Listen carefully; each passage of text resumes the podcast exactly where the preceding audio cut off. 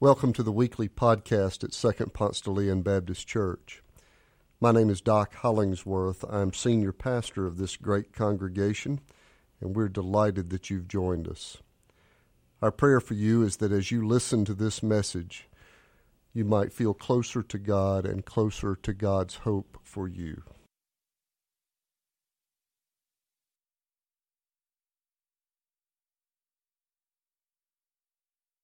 Our scripture lesson this morning comes from Paul's letter to the to the Gentile church meeting in Rome. I'm reading from Romans chapter twelve, verses nine through twenty-one. Let love be genuine. Hate what is evil, hold fast to what is good. Love one another with mutual affection. Outdo one another in showing honor. Do not lag in zeal, be ardent in spirit, serve the Lord. Rejoice in hope, be patient in suffering, persevere in prayer, contribute to the needs of the saints, extend hospitality to strangers. Bless those who persecute you, bless and do not curse them. Rejoice with those who rejoice, weep with those who weep. Live in harmony with one another. Do not be haughty, but associate with the lowly. Do not claim to be wiser than you are. Do not repay anyone evil for evil, but take thought for what is noble in the sight of all. If it is possible, so far as it depends on you, live peaceably with all. Beloved, never avenge yourselves, but leave room for the wrath of God. For it is written, vengeance is mine, I will repay, says the Lord. No, if your enemies are hungry, feed them. If they are thirsty, give them something to drink. For by doing this, you will heap burning coals on their heads. Do not be overcome by evil, but overcome evil with good. You know, it's pretty rare uh, that a Baptist preacher would make the headlines of a of a major newspaper, unless, of course, he or she is caught up in some kind of scandal. But the revered pastor in Charlotte, Carlisle Marnie, upon his death, did make the front page with a headline that said, "He knew how to bless people." Well, I don't remember when or where I ran across a copy of that newspaper article, but it jumped out at me. It inspired me. It made me think, what would it take for somebody to begin a eulogy for me, for you, with the line, he or she knew how to bless people?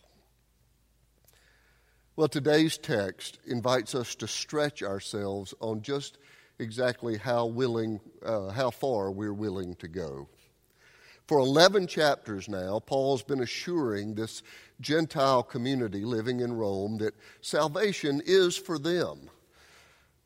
Now, it's understandable. Jesus uh, was a Jew, and God is working through the Jewish people this work of salvation. Jesus is born into a Jew- Jewish home. Jesus goes to temple. Jesus keeps the traditions. This movement of God's love is happening within the Jewish tradition. So it makes sense, it's completely understandable that a lot of people within and without and outside of the Jewish tradition are beginning to ask, did, did Jesus come just for the Jewish people, or is God's redemption for all people? And so Paul has spent the first eleven chapters of Romans Uh, appealing, assuring these Gentiles in Rome that the good news is indeed for them. But unlike the transactional Christianity that some people promote, here in chapter twelve, Paul says that this Christian identity also comes with a claim on you. Now, let me say more about what I mean by transactional Christianity. That There are some pockets of the Christian church that put all the weight on being saved. Pray this prayer with me, and you will avoid the fires of hell. Lost? Say, yes, I believe that Jesus is the Christ. Saved? Mansion in heaven. So, so for some, the answer to the question, are you a Christian, is yes. I was baptized when I was twelve. Transaction complete. Well, we talked about last week, and it is true that the most important question of all is, who do you say that Jesus is? It's true that Jesus came to save and that our salvation begins when we humble ourselves enough to know that we need a Savior and we invite Christ in to be the God of our life. All of that is true. But the Christian life is more than a transaction. It's deeper. It's much harder than, yeah, I took care of that thing back when I was twelve. If we bear the name of Christ, then we had better act like it. And here, in our verses for today, Paul points out in a pretty good list of what acting out, acting like it would look like. He kind of sounds like a fed-up mom, barking these expectations about our behavior. Pick up your room, turn off the T V, vacuum downstairs. In Paul's description of the transformed life, he has in this section of Scripture twenty-three separate imperatives packed into this one reading. Let love be genuine, hate what is evil, hold fast to what is good, love one another with mutual affection. Outdo one another in showing honor. Do not lag in zeal. Be ardent in spirit. Serve the Lord. Rejoice in hope. Be patient in suffering. Persevere in prayer. And on and on. You are the ecclesia, the church. And a literal translation is, you are the called out ones. You're set apart, different from the larger culture. You are an alternative community living by a new set of rules. Paul says, live like this. But but how many people do, do you actually know? I mean, how rare is it in our culture to find anybody who is really living to bless other people? Well, the Christian church has a remarkable opportunity right now. As the larger culture departs farther and farther from this list, the Christian witness might stand out in an even bolder way, uh, kind of like seeing men in hats or letters written by fountain pen. It's so distinctive now because most people aren't doing it. Case study. We're coming off of two national political conventions. We we heard uh, speeches from our country's leaders and presumptive leaders. Did any of it sound like the list I just read? Listen, listen again to some of this and, and put it in contrast to the national conversation we're having right now. Let love be genuine. Love one another with mutual affection. Outdo one another in showing honor. Bless those who persecute you. Bless and do not curse them. Live in harmony with one another. Do not be haughty. If it's possible, so far as it depends on you, live peaceably with all. This is our list. This is the Christian list. But Paul says all of you are invited to the party. Jews and Gentiles, everybody is invited to be a Christ follower. But if you are a Christ follower, then act like it. Christian discipleship is growing into this list. Christian maturity is marked by these behaviors. Did you notice that there is a progression to the list? It's not as random as mom barking out orders through the house. There is a movement here that gets more and more difficult. Very few people I know live in the top of this pyramid. But, but see, as we go back through it, see if you can identify where you are. And, and in this growth continuum, where the work might be for you. You, you see, discipleship is like exercise. You can't complete a triathlon if you have not run a mile since high school. We get stronger and healthier by moving to the next level of our fitness goals. And Paul's list moves from the easiest to the hardest, inviting us to find a place in there where we might begin our work. Love one another. That's the starting place. Let's start by just loving those within our community of faith. Church is where we practice. We love and forgive and disagree and come back and love some more. Love one another. In fact, he encourages us to try to outdo one another in showing honor. Compete. See who can show the most kindness, the most zeal, the most generosity, the most service. Care for each other, contribute to the needs of the saints. Until we have engaged in this spirit of outdoing one another in love, here in our church community, we might not be ready yet for Paul's next challenge. As I said, it gets a little tougher as he goes. The second challenge is this: extend hospitality to strangers. The, the first step is to love one another, but as we practice and grow and live to bless each other, it builds our capacity to extend hospitality to those who are not us. Checkout clerks with turbans and waitresses with nose rings, and Democrats and Republicans and hedge fund managers and unwed mothers and corporate bigwigs and refugees and protesters and police. Hospitality is a whole lot harder, more muscular than it sounds. This isn't about holding the door open for people or saying thank you when you get your takeout order. It's, it's about blessing. Do, do you know anybody who actually works at being an agent of blessing in the lives of people he or she doesn't even know? Blessing, grace giving to people who are not at all like you.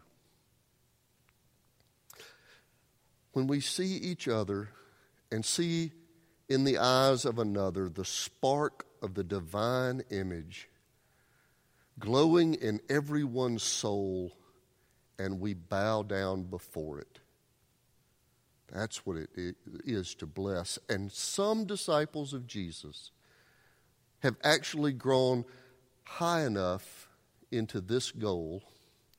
It's rare, but I've seen it, and I've seen it lived out among many of you. But let me warn you, the last challenge of Paul is not for beginners. uh, but in fact, Paul spends more verses on this one than the first two put together. But this one is the realm of the noble. When we think of the noble class, we might think of princes and earls, titles that people are born into. But Paul lifts up a noble class that is the result of a focused, disciplined discipleship. Are you ready to hear what is the highest achievement of Christian grace as we live with each other? Bless those who persecute you. Bless and do not curse them. Do not repay anyone evil for evil, but take thought for what is noble in the sight of all. Or if it is possible, as, as far as it depends on you, live peaceably with all. Well, okay, it's one thing, it's one thing to love each other here in the church, to outdo each other in generosity and love with family and church members, but, but really? When Jesus was hanging on the cross and writhing in agony, they had just driven spikes into the tops of his feet. A crown of thorns and blood ran down his face and got in his eyes. And he looked down at the soldiers had, who had just run spikes into his wrist. And then he looked up to heaven and said, Father, forgive them, for they know not what they do. It is the highest and hardest love. You remember last October when Amber Guyger was sentenced to ten years for killing Botham Jean. In less than ten days, the twelve-member uh, jury came back with a unanimous guilty verdict, and most of the family was actually shocked uh, that the sentence was so light, ten years for murder, a small sentence it seemed. But the real shock came when the victim's eighteen-year-old brother said from the stand, I love you just like anyone else, and I'm not going to hope you rot and die, he told Guyger. I personally want the best for you. I wasn't going to say this in front of my family. I don't even want you to go to jail. I want the best for you because I know that's exactly what Botham would want for you. Give your life to Christ. I think giving your life to Christ is the best thing Botham would want for you. The brother then turned and looked at the judge and said, Can, can I give her a hug? And the dumbfounded judge honored his request. The eighteen-year-old brother of the murder victim stepped off the witness stand, met Guyger in front of the judge's bench, hugged her, and she held him and cried. It is the highest and hardest love. The, the, the headline, as I said, of the Charlotte Observer, he knew how to bless people. Wouldn't, wouldn't you love it if you grew so deeply into the Christian hope that that would be the headline for you as well? Well, if that's the case, where to start? What's the next step? How, how to be a more active blessing? Maybe the first step is to be how, uh, how to be a more active blessing inside the church, to think of new ways to bless one another in this Christian community. Or maybe the next step for you is to think about how to stretch yourself to embody grace to those who are different, how to grow in hospitality to strangers. Or are you far enough along to reach for the top ring, the noble class? Those who are committed to bless even the ones who hurt them, who seek to, leave, to live peaceably among all people. Well, as I said, discipleship is like exercise. So what one thing might you start this week that might lead you to grow stronger as an agent of God's blessing? Because right now, in all of our brokenness, the, the world desperately needs a noble class of Christians willing to love, forgive, bless this culture around us made in the image of Christ.